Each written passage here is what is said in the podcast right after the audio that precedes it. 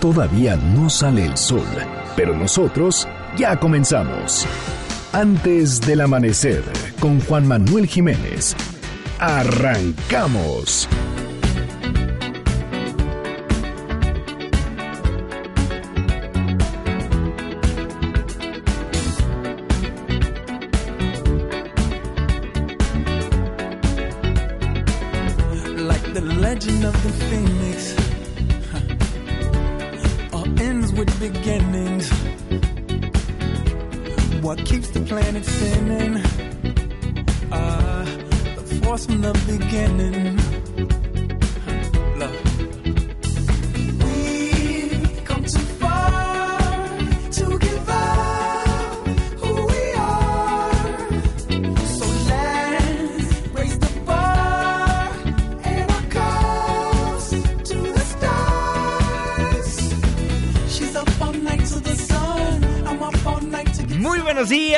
Muchísimo gusto darles la bienvenida a este espacio madrugador de MBS Noticias 102.5.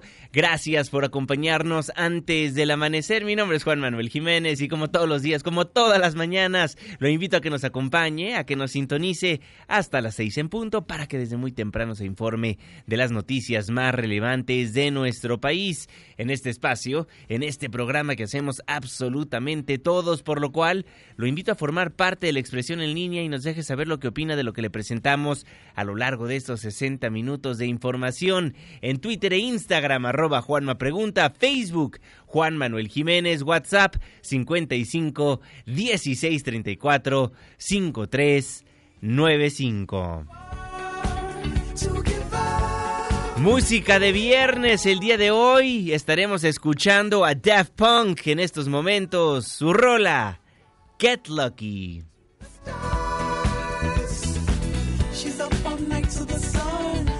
Muchísimas gracias por solicitarnos a los grupos, artistas, canciones que ponemos para musicalizar antes del amanecer el próximo lunes. ¿A quién le gustaría escuchar? Márquenos, escríbanos en redes sociales. El día es viernes, la fecha 7 de febrero de 2020, la hora 5 de la mañana con 4 minutos. Por fin es viernes. Estamos en MBS Noticias antes del amanecer.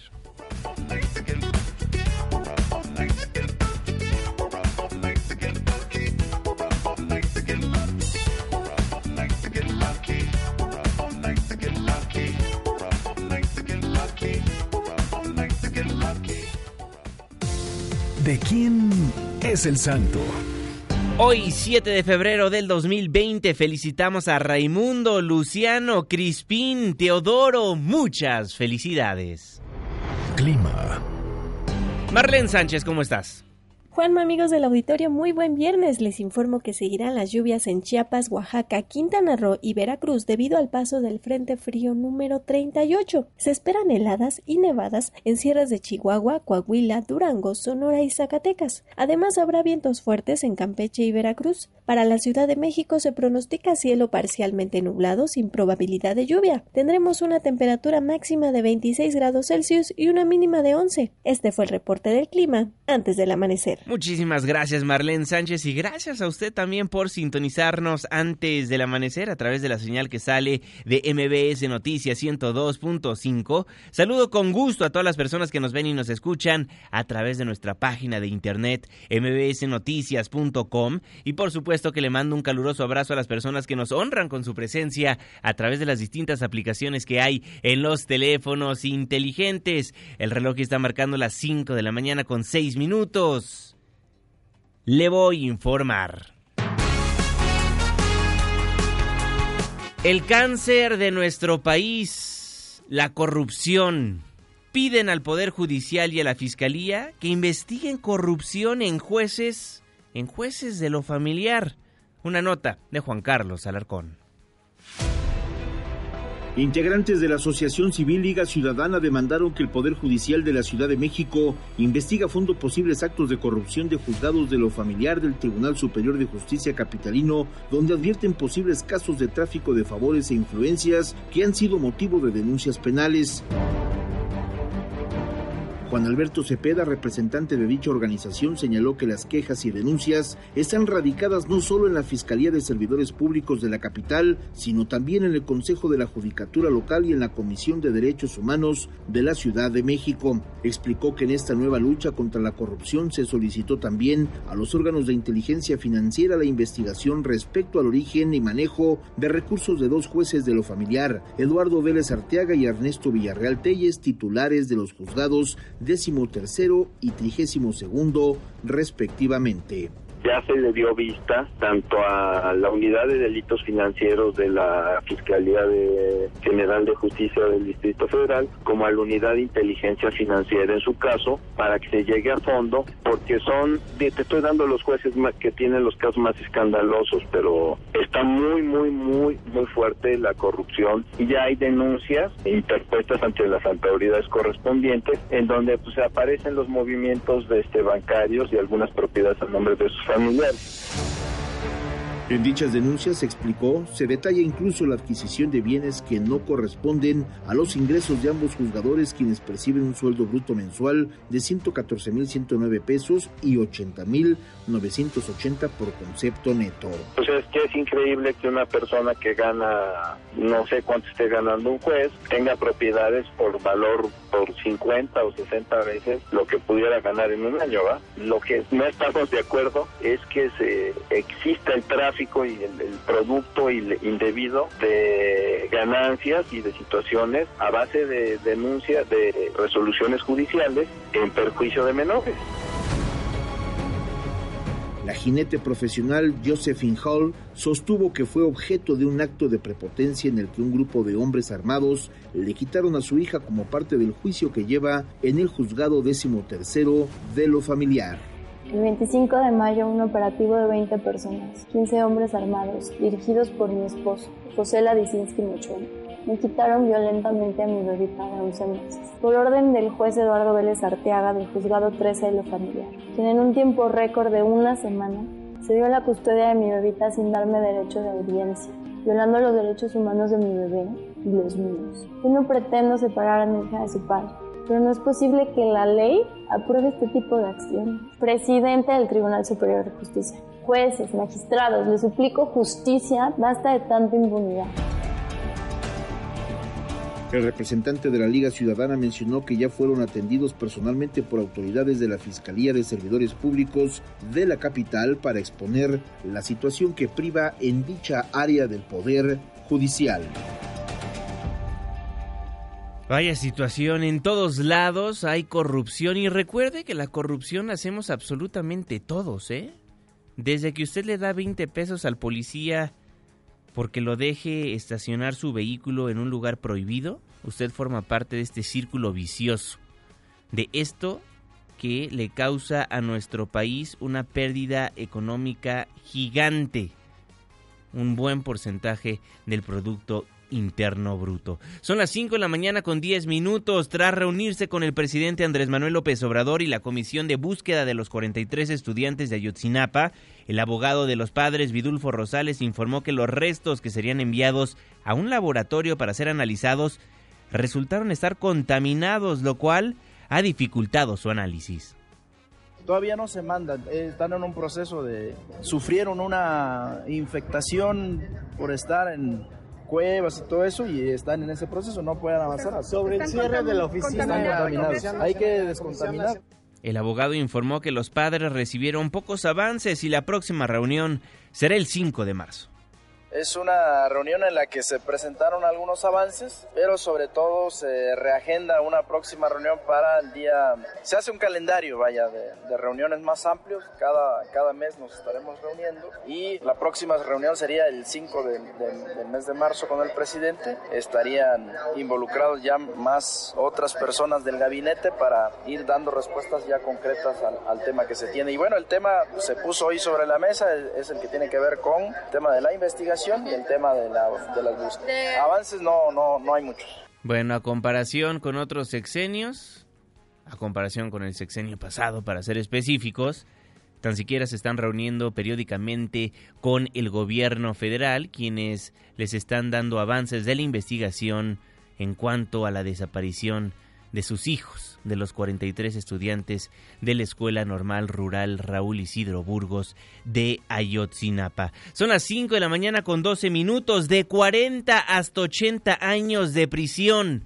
Así propone castigar a quienes cometan un feminicidio en el país el senador Ricardo Monreal. Oscar Palacios. Gracias, Juanma. Buenos días. El coordinador de Morena en el Senado, Ricardo Monreal, presentó una iniciativa para establecer de manera clara y uniforme la tipificación del feminicidio en todo el país y sancionar este delito con una pena de 40 hasta los 80 años de prisión. La propuesta que busca reformar la Ley General de Acceso a las Mujeres a una vida libre de violencia precisa que cometerá el delito de feminicidio quien prive de la vida por razones de género a una mujer. Detalla que se considera considerará que existen razones de género cuando la víctima presente signos de violencia sexual, se le hayan infligido lesiones o mutilaciones y existan actos previos de violencia por parte del sujeto activo, entre otras cosas. Justo en este sentido, Ricardo Monreal destacó que lo que se busca es homogeneizar los criterios para que apliquen en todo el país, ya que dijo, cada entidad ha interpretado a su parecer cuál es el tipo penal denominado feminicidio. Cada estado del país interpretó a su parecer cuál es el tipo penal denominado feminicidio y cada uno le aplicó sus características, sus sanciones y sus elementos del delito. Entonces lo que estoy planteando es una homogeneización en una ley federal para que sea aplicable en todas las entidades federativas con un tipo penal que delimite y aclare. Monreal Ávila aseguró que su propuesta es de avanzada, ya que contempla la diversidad sexual. Es progresista porque ya contempla la diversidad sexual y el trans, es decir, no solo se aplica para las mujeres, sino por condición de género para aquellas que no siendo originariamente mujeres, sienten y se conducen como mujeres, que también se cometen delitos contra ellas en este establecimiento. Es una ley de avanzada, realmente está muy avanzada. La iniciativa sugiere que a quien cometa el delito de feminicidio se le sancione con una pena de 40 hasta los 80 años de prisión y una multa de 750 a 1500 veces el valor diario de la unidad de medida y actualización. Juan Mesa el reporte. Buenos días. Buenos días, Oscar Palacios. Ya veremos si se aprueba esta iniciativa que presentará Ricardo Monreal, el coordinador de los morenistas en la Cámara Alta. Son las 5 de la mañana con 14 minutos. La Asociación Mexicana de Instituciones de Seguros informó que en el 2019 se robaron 84.135 vehículos asegurados. Estamos hablando de que diariamente 230 vehículos eran robados en la República Mexicana y a estos se sumaron otros 71 mil que no contaban con una protección, con un seguro. Recaredo Arias, el director de la AMIS, afirmó que en el primer año de gobierno de López Obrador se registró una ligera baja en la violencia con respecto a la registrada en el último año del gobierno previo, del gobierno del presidente Enrique Peña Nieto. Sostuvo que de los autos robados se recuperaron poco más del 42%. Recaredo Arias precisó que el Estado de México encabeza la lista de estados con más robos al registrarse 22.781 seguido de Jalisco que presentó un aumento al registrar 12.328, la Ciudad de México en tercer lugar al ubicarse en 9.336, Puebla con 5.533 y Guanajuato con 4.711. Los estados con mayor violencia son Sinaloa con 77%, Guerrero 76, Puebla 72, Estado de México con el 70%, lo mismo que Guanajuato, seguidos de Tlaxcala, Michoacán, Tabasco y Morelos. En el primer año de esta administración, de, la administración del presidente López Obrador, el porcentaje del robo de vehículos asegurados con violencia fue del 60%, bajó dos puntos porcentuales respecto al último año de gobierno anterior. Entonces, estamos viendo tanto el este, fenómeno de robo con violencia como los datos de robo, o sea que hay información muy interesante, y también este, los porcentajes de, de violencia respecto del total. Respecto del total. Y esta semana le dimos a conocer que detuvieron a la novia de uno de los criminales más, más buscados en nuestro país. El Marro, el líder del cártel de Santa Rosa de Lima. La detuvieron junto con otros integrantes de ese grupo criminal. Aplaudíamos la hazaña, pero siempre en nuestro país, lamentablemente, damos un paso para adelante y 40 mil para atrás. ¿Qué cree? Ya la liberaron. René Cruz.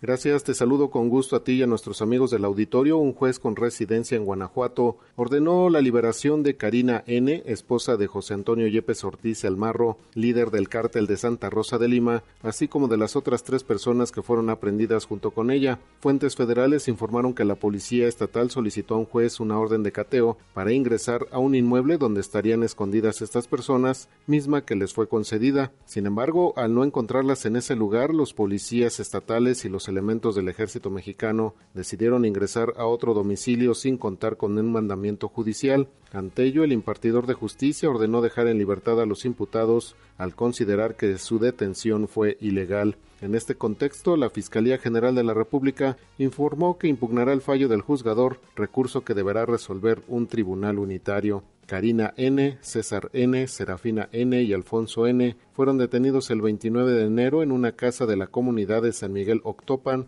donde les fueron aseguradas cuatro armas de fuego, dos calibre 9 milímetros, una AK-47 y un rifle calibre 270, así como más de 800 cartuchos útiles. Juanma, el reporte que tengo, muy buenos días. Muy buenos días, René Cruz. Liberaron a Karina N., pareja del líder del cártel de Santa Rosa del Lime, José Antonio Yepes El Marro.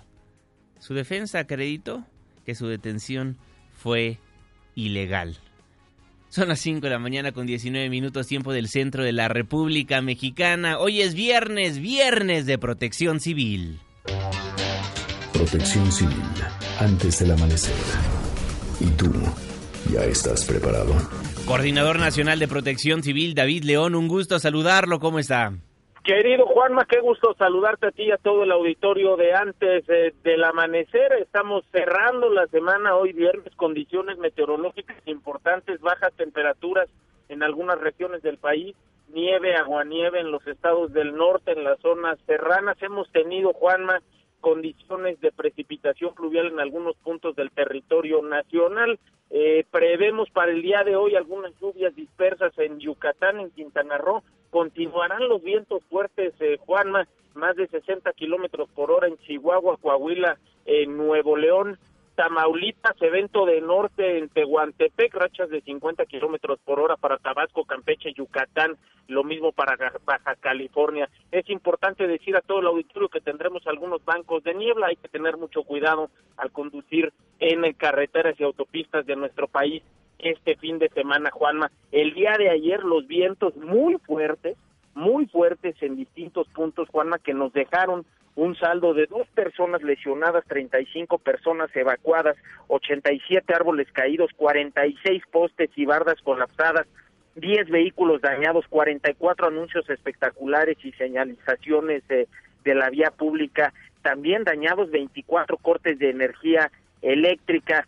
En total eh, tuvimos todas estas afectaciones, eh, Juanma, además de un par de evacuaciones un poco más grandes, 80 personas en eh, algunos refugios temporales, además de 70 personas en Puebla. Esto en los estados de Sí. Nuevo León, su área metropolitana, Altiplano, Centro, San Luis Potosí, Tehuacán, Puebla. Es muy importante que todos los que nos escuchan, Juanma, estos días que vamos a tener rachas de viento importantes, si realizan actividades al aire libre, alejarse de cables, postes, estructuras metálicas, zonas arboladas y además hacernos un favor a todos evitando el riesgo, amarrando, fijando de manera eh, fuerte, de manera segura, eh, elementos, artefactos, artículos que tengamos en azoteas, cornisas y balcones, Juan Manuel. El volcán Popocatépetl que nos está entregando extraordinarias postales por la humedad y por las bajas temperaturas que producen nieve.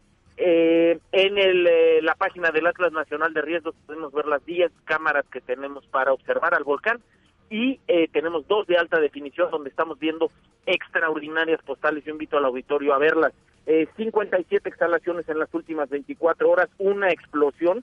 Eh, y de las 9 de la noche a este momento que estamos platicando tú y yo, Juanma y los amigos de antes del amanecer, 28 exhalaciones, 47 minutos de tremor, el semáforo de alertamiento volcánico, amarillo fase 2, no acercarnos a menos de 12 kilómetros, tener cuidado con la caída de ceniza y echarle un ojito a través de las cámaras de alta definición que tenemos, Juanma. Buenísimo, coordinador, muchísimas gracias. Fuerte abrazo, ahorita nos escuchamos. Ahorita nos escuchamos, Juanma, estamos atentos. Muchísimas gracias. Son las 5 de la mañana con 22 minutos. David León, el coordinador nacional de protección civil, antes del amanecer. El reloj está marcando 22 minutos después de la hora. Ya es viernes, viernes de conocer qué es noticia en el mundo del espectáculo. Producción, despiértenme al faraón. Despertando al faraón.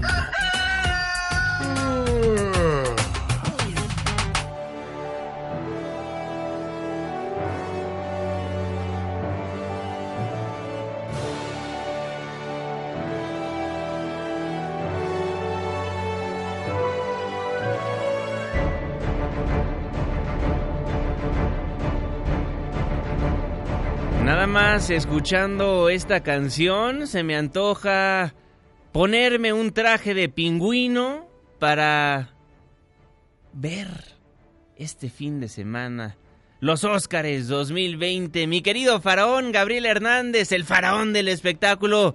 Muy buenos días, mi Pharaoh, ¿cómo estás? ¿Qué tal, mi querido Black Panther? ¿Cómo estás? Quiero saludarte a ti y a todos nuestros amigos de antes del amanecer. Efectivamente, pues eh, hoy hoy no fue despertando el faraón porque hace rato ya que estoy aquí en la eh, terminal del Aeropuerto Internacional de la Ciudad de México, a punto de subirme al pájaro de hierro Ándale. que me va a llevar, que me va a llevar precisamente a la ciudad de Los Ángeles, donde vamos a estar en una transmisión especial que se estará llevando a cabo a través de Azteca 7, 5 y media de la tarde, la alfombra roja, y ahí vamos a estar compartiendo micrófonos con Regina Munguía, Facundo y todo su servidor ahí en alfombra roja, además de que contaremos con la conducción de Ricardo Casares, también de Natalia Valenzuela y de Pamela Cortés Ruemer en un punto especial allá de Los Ángeles. Así que va a ser una gran transmisión y eh, tenemos planeada para, para hoy una dinámica, mi querido Black Panther. Sí. Sé que hay poco tiempo, así que rápidamente la vamos a, a lanzar. Hicimos una quiniela en la que estaríamos determinando quién ganaría los dos eh, los dos premios de actor y actriz, mejor actor y mejor actriz, Ajá. y mejor actor de reparto y mejor actriz de reparto. Entonces, ahí va mi propuesta. Entiendo que por ahí el jefe de los deportes se quiere subir a- al tren de, de, ¿cómo se dice? Bueno, ese, ese tren famosísimo. Qué bárbaro eres. También mi ídolo, el coordinador de protección civil, el David León, que es mi ídolo y espero que ya se lo hayas dicho, porque yo lo escucho cada vez que me va a tocar a mí y es una cosa fantástica. Entonces ahí va. Y ya te Mejor está actor. escuchando. A Ah, ver, en la línea, ya, ya tenemos al jeque de los deportes, mi querido. No, todavía no tenemos al jeque de los deportes, pero tenemos en la línea al coordinador nacional de protección civil, David León. Fantástico. Tenemos a Gabriel Hernández y a su servidor, Juan Manuel Jiménez. A ver, nos está acompañando ya el jeque de los deportes a través de WhatsApp. Muy bien, fantástico. Entonces ahí va. Mejor actor, Joaquín Phoenix por Joker. Mejor actriz, Renée Zellweger, Renée Zellweger por Judy. Ujú, Mejor actriz de reparto, Laura Dern por Historia de un matrimonio. Sí. Y mejor actor de reparto, Brad Pitt, Érase una vez en Hollywood. Ahí está la, el eh, pronóstico del faraón del espectáculo. Este, vamos a ver quién ah, tiene más aciertos. Y no se vale copiar, mi querido jeque de los deportes. A ver, vámonos con David León. Querido coordinador, ¿cuáles son sus pronósticos? ¿Quiénes van a ganar? Querido Faraón, jeque, colaboradores de esta gran emisión de Antes del Amanecer, si soy tan certero en esto como en el clima, se me hace que van a tener que pagar la cena. A ver, vámonos, mejor actriz de reparto, eh, Margot Robbie, Claro. por el escándalo. Okay. Mejor actor de reparto, Tom Hanks, por supuesto, un buen día en el vecindario. Mejor actor, vámonos con Banderas, Dolor y Gloria. Y mejor actriz, vámonos con eh, Scarlett Johansson, Juanma, historia de un matrimonio. Bueno, ahí está el pronóstico del Coordinador Nacional de Protección Nada Civil. de chichicuilote, Juanma, nada de chichicuilote. Muy bien. Mi querido. Jeque, ya nos acompañas. Cuéntanos cuál es tu pronóstico. A ver, no, no sé si por ahí me escuchan, Juanma, yo no lo escucho bien, pero ahí les voy. Venga. Ahí les voy, Juanma, de una vez, venga. Este, eh, Faraón vende humo, ¿no? Nos, nos anda engañando todo el día. Pero bueno, a ver, mejor actriz de reparto. Caray, me voy a ir con Margot Robbie de- del escándalo, aparte está como quiere la chamaca. Mejor actor de reparto, yo, eh, insisto, va a ser castigado el irlandés porque como es una plataforma de streaming, no le quieren dar la academia, le- lo está, lo está, lo está vetando, lo está castigando, pero para mí si hay justicia tendría que ser eh, Al Pacino. Al Pacino tendría que ser del irlandés. Mejor actor, híjole, eh, insisto aquí es este, ya, ya de cajón, ¿no? Joaquín Phoenix con, con el Guasón y mejor actriz, híjole, me voy a ir nada más y nada menos que con Renée Zellweger, porque la de Judy Juanma todavía traigo mi pañuelo porque me ha hecho llorar. Ah, qué vida tan dra- Parece mi vida, Juanma. Me, han- drogado desde chiquito, Juan Manuel Jiménez, como Judy. Muy bien, bueno, ahí el jeque de los deportes. A ver, yo me voy rapidísimo. Yo me voy también con Margot Robbie, el escándalo. Mejor actor de reparto, me voy con Al Pacino también, el irlandés. Mejor actor, definitivamente, el Guasón, Joaquín Phoenix con el Joker. Y mejor actriz, yo me voy a ir con Scarlett Johansson, historia de un matrimonio. Mi querido Faraón, así el pronóstico. ¿Va a pagar la cena quién de acuerdo a tu experiencia en el mundo del espectáculo? Pues eh, yo creo que la debería pagar el que tenga más aciertos, porque evidentemente me la voy a llevar y la quiniela también, ¿no? Porque ayer, por ejemplo, el jeque de los deportes decía que iba a ganar el Real Madrid en la Copa del Rey y pues no no dio una. Entonces, eh, si No haga gana caso, en los no deportes, imagínate en el cine, ¿no? Es que el jeque no le atina ni a la quinela aquí en el fútbol mexicano, que le va a estar atinando en el europeo. Así es. Les doy cátedra, desgraciados. Ay, sí, siempre inventando. Coordinador, muchísimas gracias, le mando un fuerte abrazo. Un abrazo a todos, que tengan muy buen viernes. Muy buenos días. Mi querido jeque, muy buenos días. Buenos días, oye, ya que pague el coordinador, ya de cajón, ¿no? Ya que se moche algo. Muy bien, ahorita le decimos. Mi querido Faraón, tu comentario para cerrar tu sección. Pues bueno, pues solamente que los esperamos ahí en la transmisión de Azteca 7, 5 y media de la tarde en la alfombra roja. Ahí, ahí- ahí empieza toda la historia de esta 92 segunda entrega del Oscar, o sea, 92. Por la chica de los deportes que no entiende de números ordinales, nu- 92. Así es, ahí vamos a estar y bueno, les agradecemos muchísimo este enlace y la próxima vez que nos escuchemos ya estaremos de regreso con muchas historias que contar. Muchísimas gracias, mi querido Faraón. Redes sociales. arroba faraón-gabriel en Twitter e Instagram, el faraón del espectáculo en Facebook, y ahí vamos a estar subiendo todas las aventuras que vamos a estar viviendo en este finísimo e interesantísimo fin de semana. Excelente, te estaremos viendo a través de la pantalla de Azteca 7 y tráenos un regalito de vuelta, ¿no? Eh, me gustaría que se llevara el Oscar eh, un par de mexicanos que están ahí nominados, será un gran regalo para todos. Híjole, qué bárbaro. ¿Cómo le das la vuelta a la información? Pareces político, mi querido Pharaoh. Parezco coordinador, digo, parezco jefe de los Qué deportes, bárbaro eres. Mi querido Faraón, muchísimas gracias. Un abrazo, un abrazo para todos. 5 de la mañana con 30 minutos. Participe con nosotros en la quiniela mañanera. David León, el coordinador nacional de protección civil, el jeque de los deportes, Luis Enrique Alfonso y el farón del espectáculo, Gabriel Hernández. Vamos a escoger a uno de ustedes para que nos acompañe a cenar después de que les gane en esta quiniela de los Óscares 2020. Forme parte de la expresión en línea. Con eso nos vamos a un breve corte comercial, nos vamos a la pausa. Al volver, siguen las escuelas de la Universidad Nacional Autónoma de México uniéndose a un paro debido a la violencia de género que se vive en la máxima casa de estudios. 16 escuelas, facultades, preparatorias, SHs están en paro el día de hoy. Twitter e Instagram, arroba Juanma Pregunta, Facebook, Juan Manuel Jiménez, WhatsApp 55 16 34 53 95.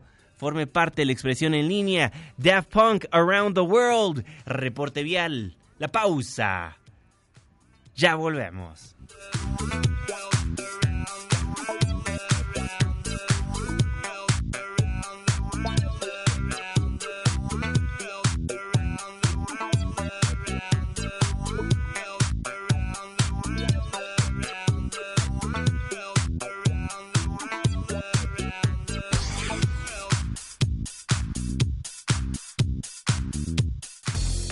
Antes del amanecer con Juan Manuel Jiménez. Ya volvemos. Hola amigos del banquete, soy Héctor Zagal. ¿Saben qué es un demonio incubo? ¿Y por qué los cafés de chinos sirven biscuits? ¿O qué personaje de la mitología griega fue transexual? Para saber de esto y otros temas, los invito cada sábado a escuchar el banquete del Dr. Zagal aquí en MBS 102.5 de FM a las 5 de la tarde. Y recuerden, sapere aude, atrévete a saber. 8-Track, donde están los verdaderos clásicos. Fíjate que todas las canciones realmente tienen que ver con las drogas porque Anthony Kiddis desde niño tuvo contacto. Desde niño me refiero que a los cuatro años su papá se estaba echando un churrín de Mois y se lo fumó y le echaba todo el humo en la cara. Sus papás se separan, su papá se va a vivir a Los Ángeles ah, porque quería ser actor. El papá realmente nunca como, o sea, nunca sobresale como actor y es un tipo que tiene como una sexualidad bastante rara. Este sábado a las 8 de la noche por MBS 102.5. Reporte vial antes del amanecer. Hola, ¿qué tal? Muy buenos días, Juan Manuel Jiménez te informo. Encontrará buen avance en ambos sentidos de Avenida Río Churubusco entre División del Norte y Canal de Montes. En otro punto, anillo periférico registra un avance de eje 6 sur y con dirección a la Avenida Tlahuac. Mismas condiciones se encontrarán en eje 2 norte procedente de calle de Majo y con dirección a Paseo de la Reforma. Marina Nacional presenta buen avance desde el circuito interior hacia Mariano Escobedo. Hasta aquí el reporte del Centro de Orientación Vial. Antes del amanecer con Juan Manuel Jiménez. Juan Manuel Jiménez. Continuamos.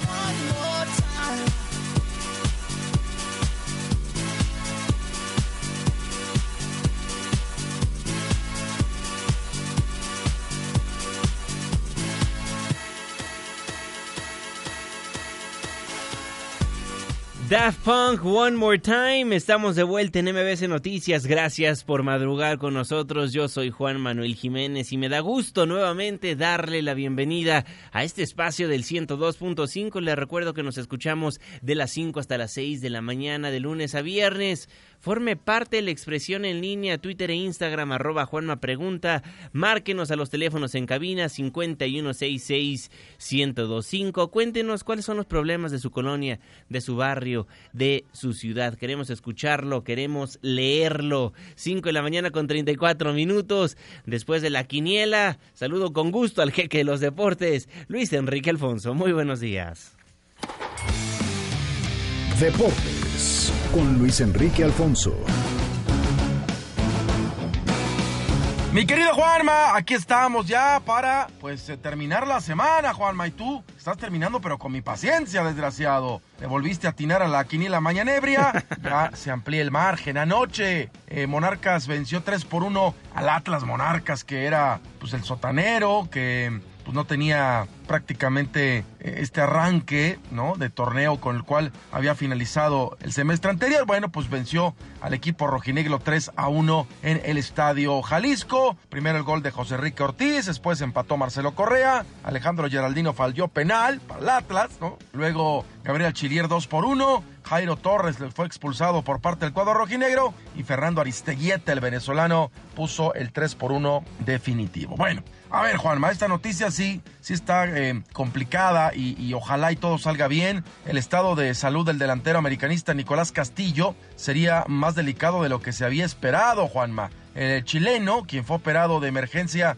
de una trombosis vascular derivada de la cirugía de la lesión del tendón recto femoral el pasado 29 de enero, sigue en terapia intermedia. Se pensaba que saldría esta misma semana, sin embargo, el equipo, el América, no ha reportado una fecha estimada de salida del hospital, ni se ha revelado el parte médico después de la trombosis. Eh, insisto, es lo que sabe hasta ahora. No hay como tal una, una información más, eh, más eh, fidedigna, pero sí se ha hablado de que todo este hermetismo es porque la situación de, Nico Castillo no, no es la mejor, lo cual evidentemente estamos pendiente y lamentamos. Juanma, ayer eh, sorpresa en la Copa del Rey en España, el Real Madrid y Barcelona fueron eliminados de la ronda de los cuartos de final. El mismo día la Real Sociedad se metió a la Casa Blanca y venció 4 por 3 a los merengues, mientras que el Barça en su visita al estadio San Mamés, dame, dame razón Juanma, ¿cómo es que pasa esto? Cayó de último minuto sí. ante el Athletic de Bilbao 1 por 0. Así que, pues eliminados. la misma noche. Y tristemente la Serie del Caribe, Juanma, pues México también quedó eliminado, perdió 1 por 0 ante Venezuela, ante los Cardenales de Lara, los tomateros que habían venido haciendo una, una eliminatoria maravillosa, cuatro ganados, un perdido llevaban, pues eh, cayeron en el partido bravo. Habían vencido a Venezuela 7-6 en la fase de grupos, sin embargo ahora fue otra la historia, un partido totalmente complicado, hermético, y los venezolanos incluso colgaron el cero, anotaron una carrera y se llevaron el partido. Lástima, lástima, Juanma. Vámonos con la quiniela mañanebria. 17-11, desgraciado. El atinaste a Monarcas. La victoria entonces quedó 17-11. Y para hoy, Puebla Santos, Juanma. Yo voy con Santos. ¿Y tú? Van a empatar, mi querido jeque. Seguro le vas a atinar, ya te conozco, hombre. Eres Contreras. Tijuana Toluca, voy con el perro pelón. No, yo voy con Toluca. Mañana Cruz Azul Pachuca, voy con la máquina. Empatan. Tigres Chivas, Juanma, voy con los Tigres. ¿Y tú? Chivas. Por cierto, escuchemos lo que dijo el pollo briseño porque, pues, este, habla bien bonito, ¿eh? Bien bonito el pollito briseño, luego de unas patadotas, pero habla bonito. de Chivas con regular. Yo pienso que sí, un poco. Evidentemente perdieron una final con un equipo ya así como que "Y, te quiero ganar la siguiente. Sí se ha aprendido. Cuando jugamos aquí el torneo pasado, el estadio estaba casi lleno. Y eso es lo bonito. Así es como empiezan las, rivali- las rivalidades importantes, ¿no? Con, partidos importantes, de finales, en finales, que te dejo fuera. Y así es como puedo empezar una. Creo que sí se puede decir que hay un poco más de tensión y se los pocos. ¿Por qué? Porque Tigres es el equipo de la década y Chivas es el más grande del fútbol mexicano. León Monterrey, Juanma, voy con los rayados, ya que se quiten el cero. ¿No es el campeón o cómo? Mmm, ¿qué será? ¿Qué será? Sí, también Monterrey, te copio. El domingo, Pumas San Luis, voy con el gatito. Voy también con los de la máxima casa de estudios. Querétaro América, voy empatito, ya sé que tú con tu chichi. Obvio, va a ganar el América, mijo. Y Juárez de Caxa, voy con el Hidrorrayo, Juanma. También voy con Necaxa, ¿por qué no? Muy bien, entonces ahí está ya la quiniela eh, mañanebria. Vamos a ver, vamos a ver qué pasa también en este, en este asunto. Juanma, me despido. Nos vemos y nos escuchamos en un ratitito, en un ratitito en Hechos AM. Y por acá tocamos base otra vez el próximo lunes para ver qué ha pasado el fin de semana. Abrazo con Arrimón. Mi Twitter, arroba Lea Deportes. Saludos. Saludos, mi querido Luis Enrique Alfonso, el jeque de los deportes. Antes del amanecer, el reloj está marcando las 5 de la mañana con 39 minutos. Le tengo más información. Resumen de noticias antes del amanecer. Ayer le dimos a conocer que el presidente Andrés Manuel López Obrador anunció que al finalizar el ciclo escolar propondrá una modificación para conmemorar los días festivos nacionales más importantes en el día que corresponde. Recordemos lo que dio a conocer en la mañanera. que terminando el ciclo escolar actual voy a proponer reformas, cambios para regresar a las fechas históricas, para que sea festivo el día en que se conmemore una fecha histórica. Ante este anuncio, ayer le comenté que empresarios del ramo turístico y analistas financieros no vieron bien esta propuesta. Asimismo, senadores de oposición advirtieron que de concretarse la propuesta del presidente López Obrador de eliminar los fines de semana largos, habrá afectaciones en el sector turístico y en la economía del país.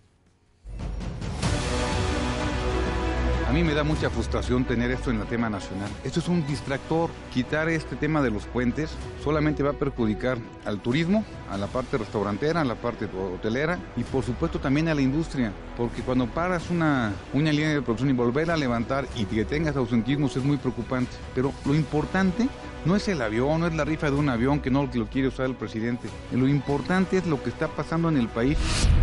En el caso de Guerrero solo les doy un dato, es alrededor la der- derrama económica de 400 billones de pesos de este puente pasado. Y obviamente que esto generaría una contracción económica. Si le calculamos tres puentes largos, son 1.200 millones, que dejaría de recibir miles de familias guerrerenses, solamente en el caso de Guerrero. Yo estoy totalmente en contra de este tipo de distractores. Y por supuesto que seguiré levantando la voz para que reflexione el Ejecutivo Federal. sí puede haber una afectación. Hoy escuchamos que incluso se está cuantificando que pudiera llegar hasta los 4 mil millones la afectación.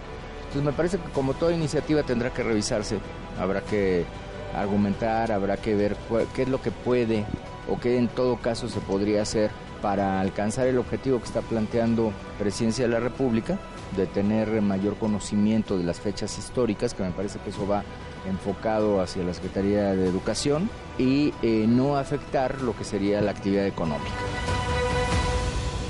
Las voces de nuestros senadores, quienes dicen que va a perjudicar la propuesta del presidente López Obrador. Y después de esas reacciones, el presidente de la República descartó afectaciones al sector turístico con la eliminación de puentes por días festivos, aunque admitió molestia entre algunos empresarios por su iniciativa de eliminar los puentes, el Ejecutivo Federal dijo que su gobierno trabaja para que no deje de haber turismo en el país. No es que tengamos el festejo el día de la fecha histórica de que se trate. Eso es básicamente. Y no son muchos días. Lo hacemos porque necesitamos fortalecer nuestra memoria histórica. Les dije ayer, y además convoco a todos, a que se haga una encuesta, una consulta con niños de secundaria, de primero de secundaria hasta de segundo. Vea qué pasó, por qué no hubo clases el viernes y el lunes. No saben. Yo entiendo que hay pues, molestias. Se habla, por ejemplo, del sector turístico. Pues sí, pero estamos haciendo muchas cosas para que no deje de haber turismo. Está creciendo el turismo. Y quien también tuvo que salir a dar declaraciones tras las reacciones e inconformidades que se generaron con la idea presidencial de ajustar el calendario de días feriados debido pues al impacto negativo en la economía fue Gabriel Llorio, el subsecretario de Hacienda, quien explicó que la dependencia que encabeza Arturo Herrera aún evaluará con otras instancias gubernamentales si es viable o no la modificación al calendario.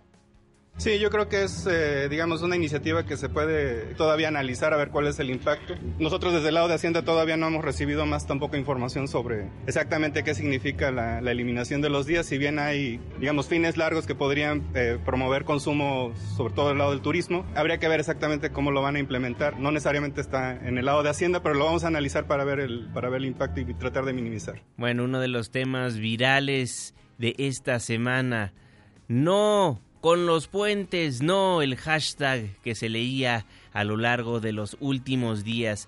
Y hablando de hashtags que se estuvieron moviendo en plataformas digitales, también sigue dando de qué hablar la rifa del avión presidencial. El presidente Andrés Manuel López Obrador reiteró que la rifa del avión presidencial va. Incluso planteó que haya 100 premiados quienes recibirían un pago de entre 20 y 25 millones de pesos cuando se venda.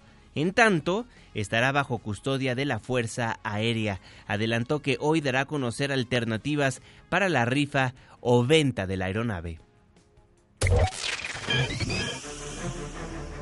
Estamos muy avanzados, esperando todavía lo de la posibilidad de venderlo, porque hay ofertas, y también ya tenemos preparado lo de la rifa. Y hemos resuelto algunos asuntos que nos eh, preocupaban que en vez que uno se sacara el avión o el costo del avión, puede hacerse una evaluación del costo del avión y lo que se rifa es dinero, el dinero del avión. En vez de uno, que sean 100 los premiados y entonces se distribuye el monto del costo del avión. No es uno, que es nuestra preocupación, que con el dinero y el poder la gente se echa a perder. Ya hay quien quiera rentar un año y es un estimado de 200 millones de pesos. Pero ya hay una oferta. En el caso de que se quedara en la Fuerza Aérea, o sea, ya se tendría para pagar el mantenimiento y un año para tener tiempo y no rematarlo. El que saque el premio se le entrega. El avión queda en custodia de la Fuerza Aérea, porque se paga a los que ganan. Se renta, ya hay un contrato de renta de un año para el avión, para pagar mantenimiento, combustible, depreciación, estacionamiento, todo. Ahí, ahí el tema del avión presidencial antes del amanecer. Son las 5 de la mañana con 46 minutos. Y en la política cerramos la semana dándole seguimiento a lo que ha pasado a raíz de que dos militantes de Morena se dicen ser las cabezas del partido político. Alfonso Ramírez Cuellar ayer acudió al INE a presentar todos los documentos que dice lo acreditan como presidente de ese instituto político. Quien estuvo ahí fue Ernestina Álvarez Tina. Cuéntanos, buen día. Juanma, buenos días para ti, para los amigos del auditorio. Te informo que en un capítulo más de la disputa por la dirigencia nacional de Morena, el diputado con licencia Alfonso Ramírez Cuellar entregó en la oficialía de partes del Instituto Nacional Electoral los requisitos que dice lo acreditan como líder nacional de ese partido y como su representante legal. Tras sostener una reunión previa con el consejero presidente del INE, Lorenzo Córdoba, dijo que el funcionario electoral se comprometió a que van a resolver cuál de las dos dirigencias de Morena es la legítima de acuerdo con los estatutos de ese partido. Vamos a escucharlo. Hay una convicción clara en el presidente del Consejo del INE para que todo se lleve conforme a derecho y de esta manera tengamos un sistema de partidos fuerte, con un órgano electoral muy consolidado, profesional, independiente y nuestra vida democrática salga fortalecida y las elecciones continúen siendo desarrolladas con pulcritud, con limpieza absoluta. Ramírez Cuellar explicó que entregaron al INE las actas del sexto Congreso Nacional, los documentos que avalan el quórum necesario y los nuevos nombramientos del Comité Ejecutivo Nacional de Morena y aseguró que no teme que el Tribunal Electoral del Poder Judicial de la Federación revoque su nombramiento porque lo asiste la razón y la legitimidad. Acompañado de Berta Luján, aspirante a dirigir Morena, Ramírez Cuellar garantizó que dará piso parejo en la contienda interna para renovar a los órganos directivos y justificó la presencia de Luján porque dice es presidenta del Congreso Nacional. Arropado por cerca de 100 personas, reconoció a la actual secretaria general en funciones de presidenta Jacob Polemski como una persona excelente y entregada, a quien le tiene admiración por lo que espera que trabajen en unidad y hacer equipo para los desafíos que enfrentará Morena cara a los comicios de 2021. Hasta aquí el reporte. Gracias, Tina. El consejero presidente del Instituto Nacional Electoral, Lorenzo Córdoba, explicó que el INE tendrá hasta 20 días para determinar si el sexto Consejo Nacional de Morena, en el que se eligió a Ramírez Cuellar como dirigente nacional de Morena, cumplió con los estatutos para su convocatoria, quórum y votaciones. La voz del presidente. La reunión fue una reunión muy respetuosa en la que le indiqué cuál era el procedimiento que tiene que seguir el INE, la revisión que tiene que hacerse, los eventuales requerimientos que se tendrán que hacer de información o de aclaraciones respecto a la documentación que se entregó el día de ayer por la noche, ayer en la noche, para que en el plazo que marca la ley, un máximo de 20 días hábiles, el- la Dirección de Prerrogativas y Partidos Políticos, si se cumplen los requisitos de los extremos legales del estatuto del partido, pues proceda a los registros. Por su parte, el director de Prerrogativas y Partidos Políticos, Patricio Vallados, indicó que la resolución estará antes de 20 días hábiles, pero solo se pronunciarán sobre el sexto Congreso Nacional de Morena.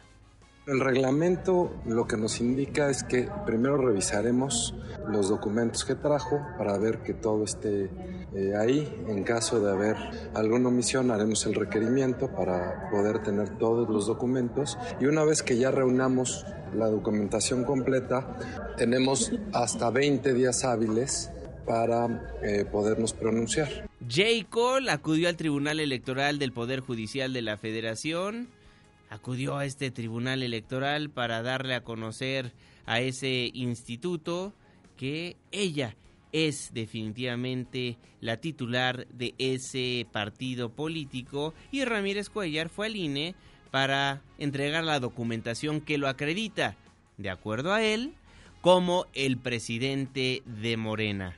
Dos personas levantaron la mano y dicen, yo soy el mero mero de el partido de Morena. Ya veremos en qué acaba esta historia. Son las 5 de la mañana con 51 minutos.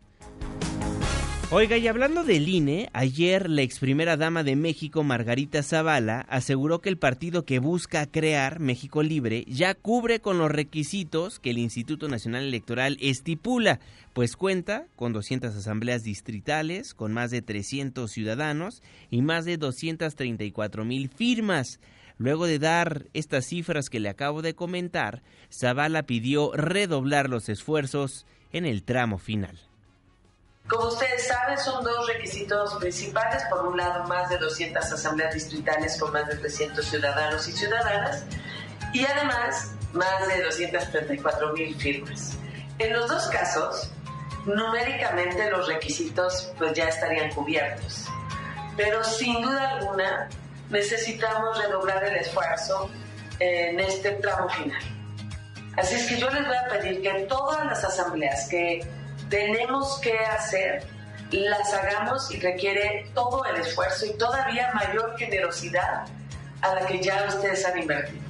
Y por otra parte, en las afiliaciones igual, más horas, más tiempo, más concentración. Después de estas declaraciones, desde el Instituto Nacional Electoral aclararon que en este momento la organización que afirme que ya cumplió con los requisitos para obtener el registro como partido político nacional le está mintiendo a la ciudadanía y está promoviendo una noticia falsa, porque aún falta que el INE coteje y apruebe que cumplen con los 233.945 afiliados y que las asambleas que realizaron tuvieron quórum. La voz del consejero presidente del INE, Lorenzo Córdoba Vianelo. Quien diga que ya cumplió los requisitos hoy le está mintiendo a la ciudadanía, porque hoy nadie tiene nada hasta que el INE no haga su trabajo de compulsa de las afiliaciones para que valga solamente la última y no las anteriores. Segundo, porque vamos a tener que revisar que se cumplan los requisitos que establece la ley y la constitución, es decir, que detrás de las organizaciones que buscan constituciones de partidos políticos no haya una afiliación corporativa, es decir, que no intervengan sindicatos ni iglesias.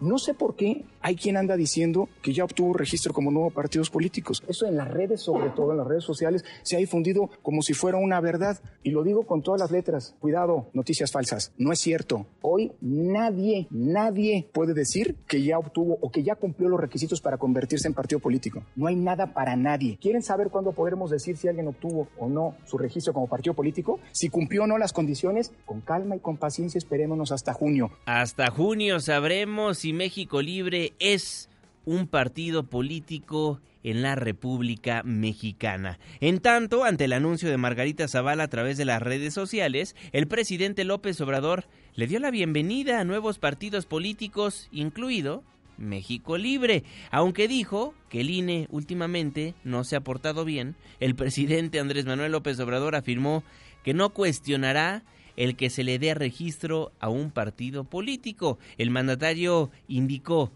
que es totalmente legal y legítimo que los ciudadanos quieran participar en la vida pública del país.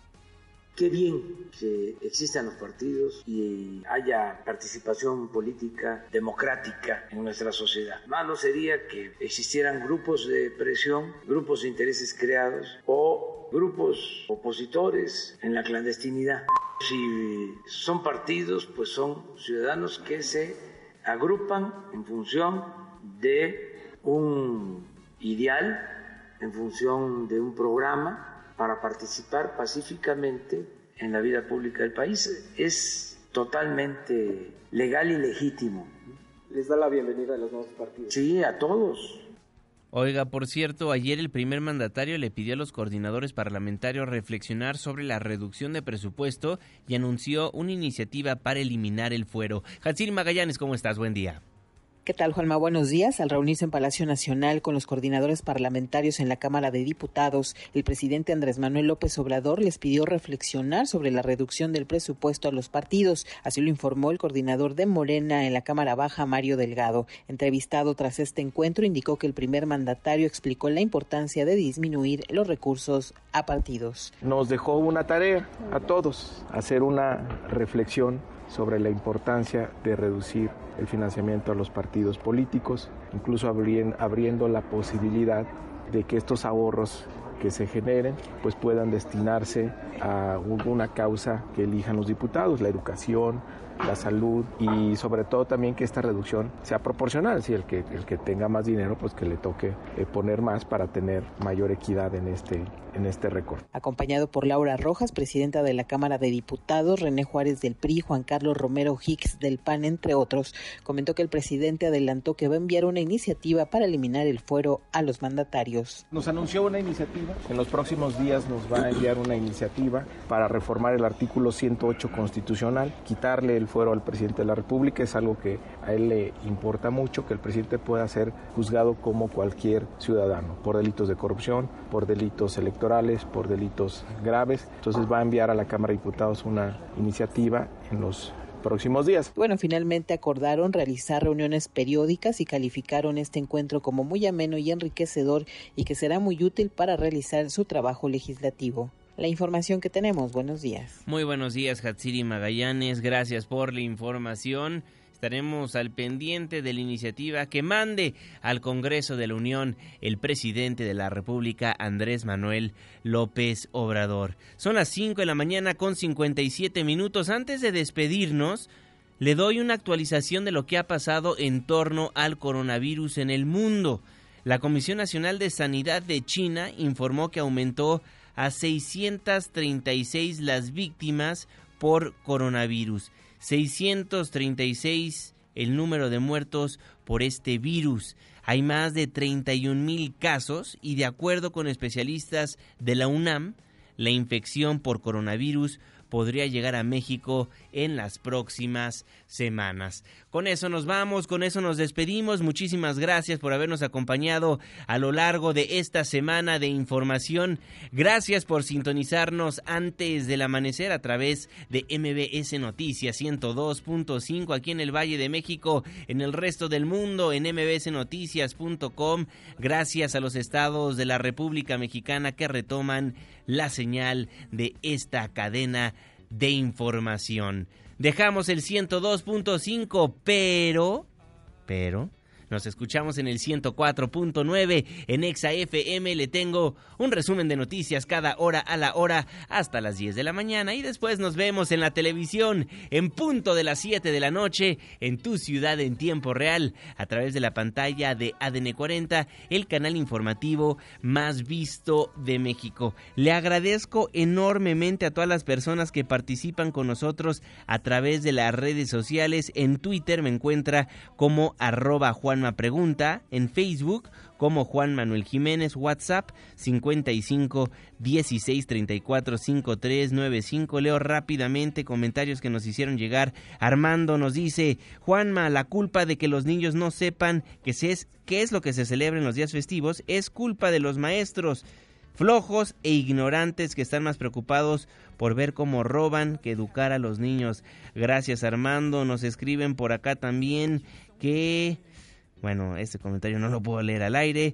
Me hacen reír mucho, es el mejor programa, hacen muy buen equipo, muchísimas gracias. Nos dicen también, me parece sorprendente ver cómo fácilmente liberan a los delincuentes, se supone que es avanzar, no retroceder. Autoridades, por favor, tomen decisiones coherentes. Eso en cuanto a la liberación de la novia del marro, la capturaron y luego, luego la dejan ir. Gracias por formar parte de este espacio informativo. A nombre de este gran equipo de trabajo, se despide de ustedes su servidor y amigo, Juan Manuel Jiménez. Que pase un extraordinario fin de semana. Get lucky, Daft Punk.